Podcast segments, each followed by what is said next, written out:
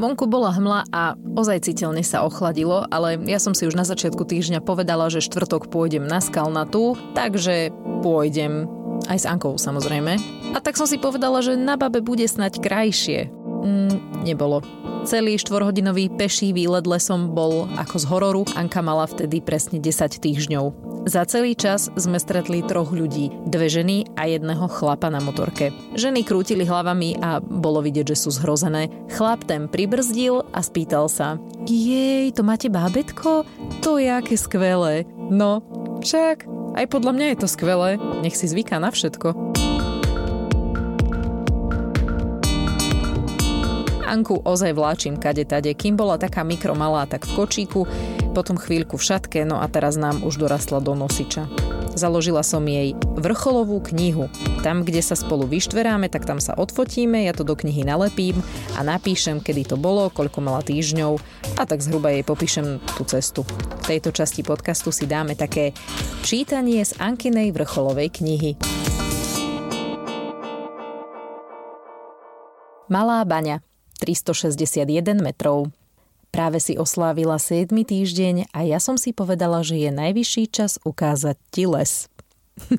Áno, toto presne som si povedala. Chystala som sa na premiéru filmu Najdi odvahu. Neviem, možno ste o tom už počuli. Moja spolužiačka Lenka Vacvalová bežala cestu hrdinou SMP a film je o tom a o príbehoch žien, ktoré prežili SMP.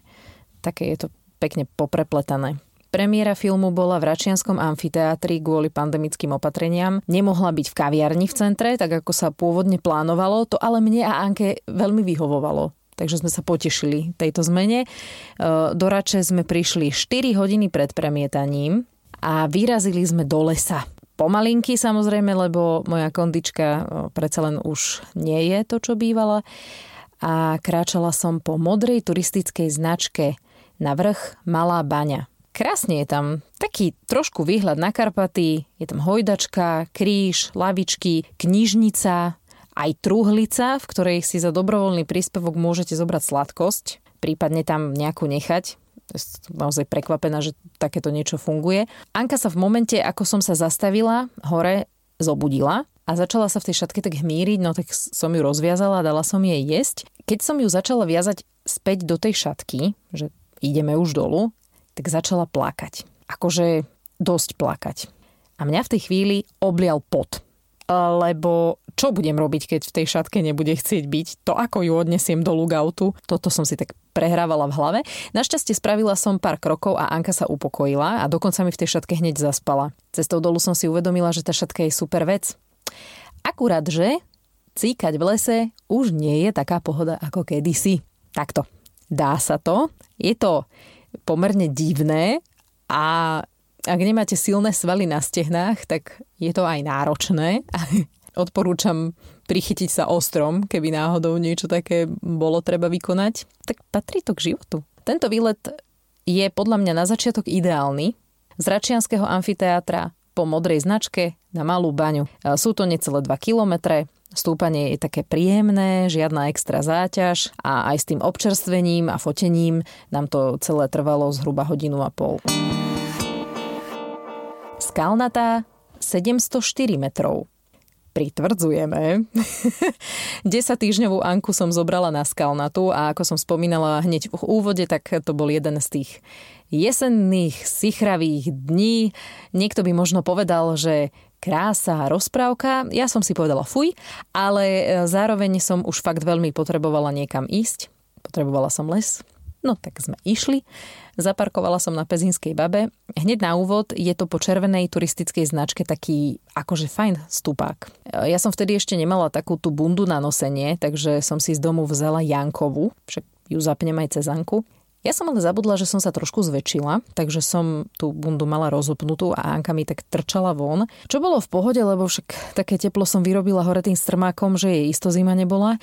Akurát hore pri Čmeloku začala tá hmla, čo som spomínala, že bola obrovská, pršať zo stromov a mokrá šatka to asi nie je boh čo. Bundu som vyzliekla, prehodila som ju tak cez Anku, zaviazala si rukavy vzadu na chrbte Vpredu teda mala aj kapucu, takže tu som hneď použila na jej hlavu a keď začalo fúkať, tak som ju tak do toho ako keby skrýla myslím si, že nejakým spôsobom neutrpela. Spala celú cestu tam, to bolo asi tak dve hodiny a potom aj do pol cesty späť. Z tej skalnatej je nádherný výhľad, samozrejme za normálnych okolností. My sme videli prd, Anke to bolo aj tak jedno a mňa to trochu mrzelo, ale tak čo už. Po troch hodinách v šatke sa prebrala. Jasné, mohla to vydržať už do toho auta, ale tak to by nebolo také vzrušo, že? E, začala plakať, klasika. Okolo bolo nič, teda samozrejme les a vietor. Ja som našla také nejaké mierne závetrie, e, spráchnivený peň, z ruksaka som vyťahla deku, Anka stále plače, hej, to len aby ste mali predstavu. E, sadla som si, odviazala šatku, zabalila sa do nej, do deky a dala som jej jesť. Akože takto. Počula som o tom, že sa dá kojiť aj postojačky v chôdzi.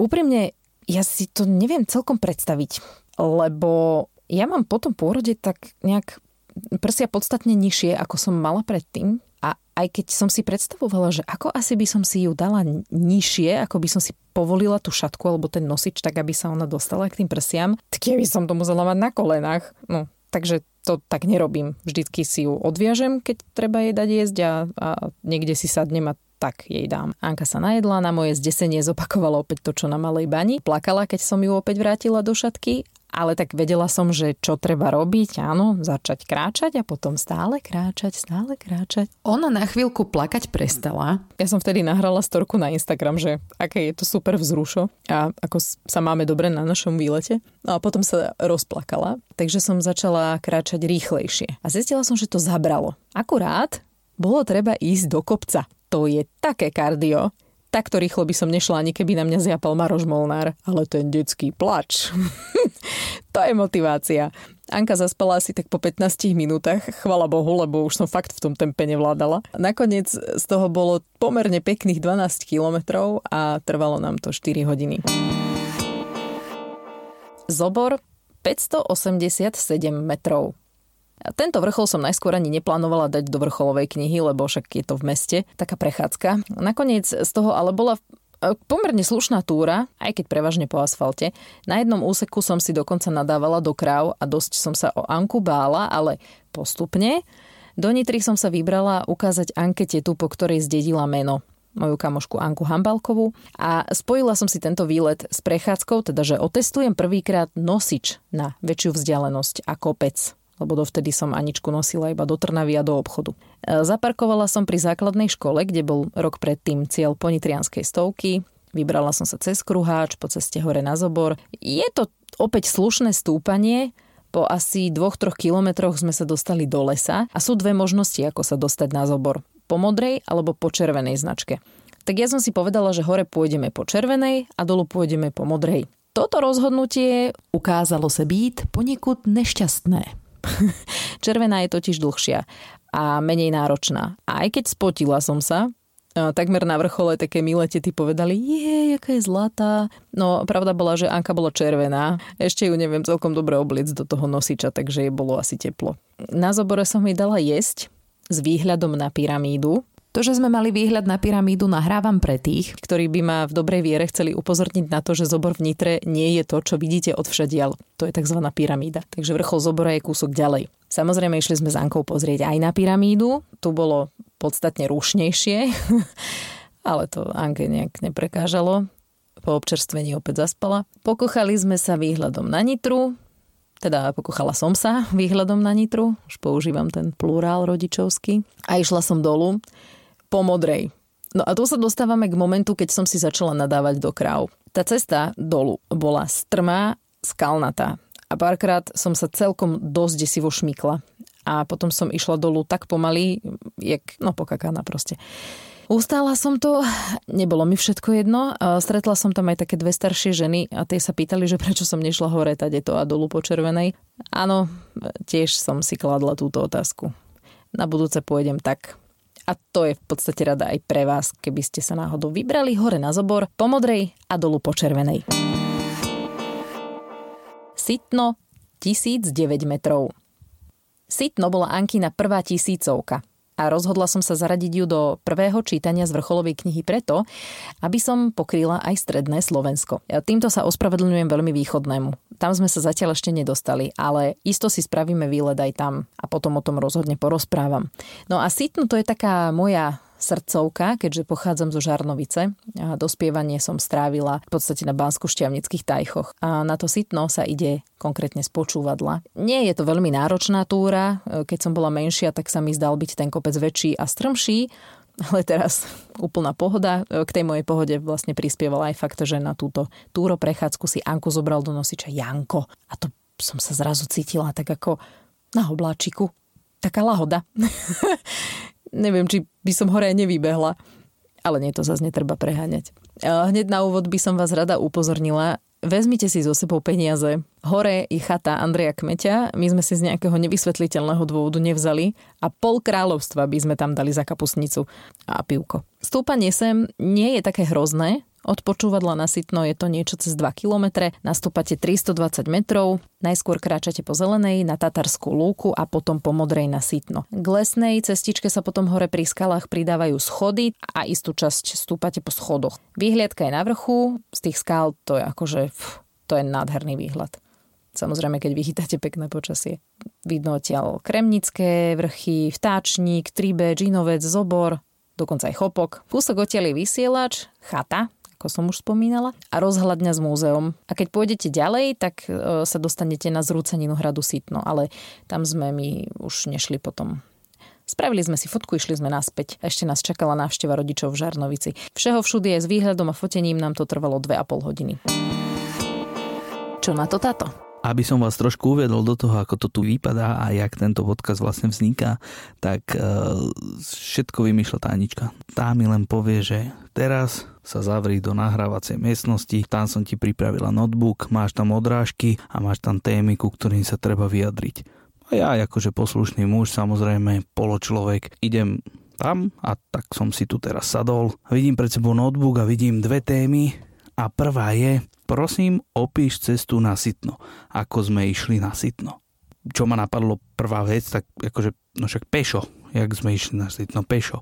Uh, neviem moc, čo ty myslela, ale ono to bolo tak, že akože pamätám si, že moc sa mi nechcelo. Mali sme konečne také, že 3 dní voľna, že naozaj som nemusel byť prítomný v haluške, že to brácho zvládol sám, čiže ja som mohol vypadnúť a tak som si nejak predstavoval, že zažijeme taký oddych v šťavnici a tak akože oddych každý bere ináč. Tá to je, má rada zase aj ja strašne mám rád taký aktívny oddych, ale aktívny oddych mám už posledný rok od rána do večera, keď varíme. Takže som si predstavoval, že teda tak sa nejak prejedeme len tak po šťavnici a akože nebudeme robiť nejaké vrcholovky, ako vždy. Ale reku, že však dobre. Tak ona povedala, že prvý deň vymyslí tý program a druhý deň ja. Teda respektíve ona. No, tak ja reku, dobre, prvý deň nakúpili sme flaše vína, išli sme na izbu, viete, jak to dopadlo. E, akože páčil sa aj tento program, ale prišiel druhý deň, už sme sa obúvali, už sme sa oblíkali, už vidím, že už je zle, lebo sa oblíka moc do športového. Reku, dobre, zvládnem to. Išli sme dole pocitno a takže som hovoril, že akože celkom by som si akože od tak, takejto fyzickej veci oddychol.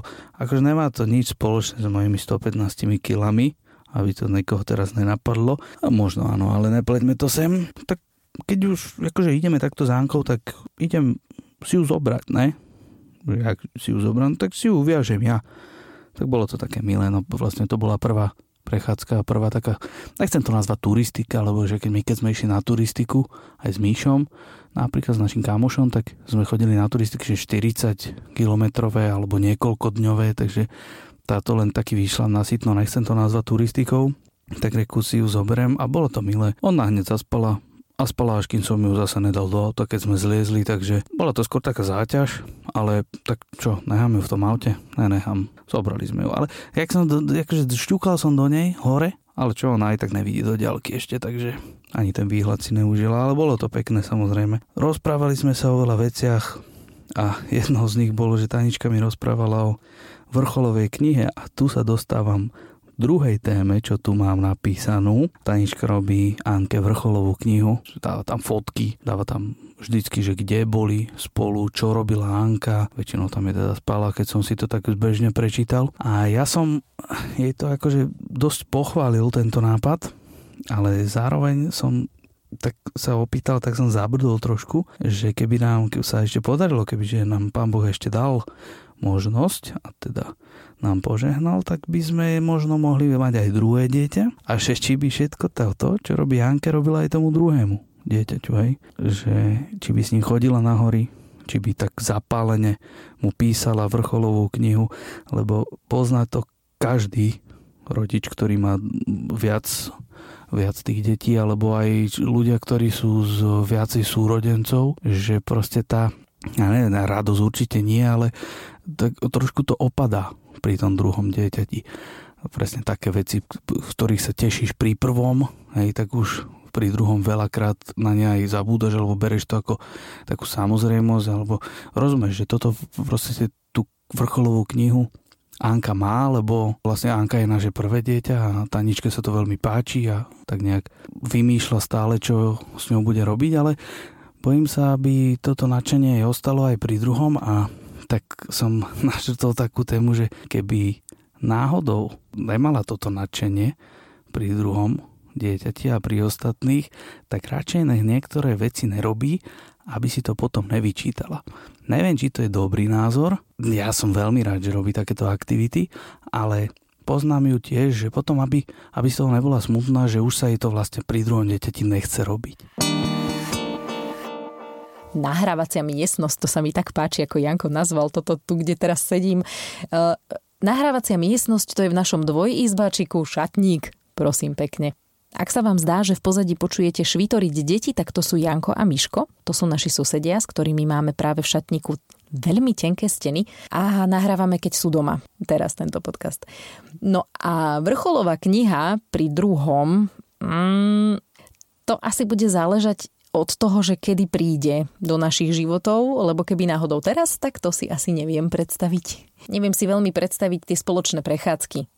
Ako to, že by som robila vrcholovú knihu, si predstaviť viem, akurát neviem, na aké vrcholy by sme sa spoločne e, dostali. Akože s Ankou samej sa mi dobre chodí, ale dve deti, to by s nami asi musel táto stále chodiť. A ako ste počuli, tak e, nie je e, to práve to, ako by chcel tráviť voľné dni, no tak uvidíme. Zatiaľ som stále odhodlaná pokračovať vo vrcholovej knihe a niekedy v budúcnosti vám z nej opäť rada prečítam, ak samozrejme budete chcieť. A ak by ste si chceli vypočuť ďalšie časti podcastu Triezva mama, tak tie nájdete na všetkých digitálnych platformách, aj na podmas.sk a mňa môžete sledovať na Instagrame Triezva mama podcast.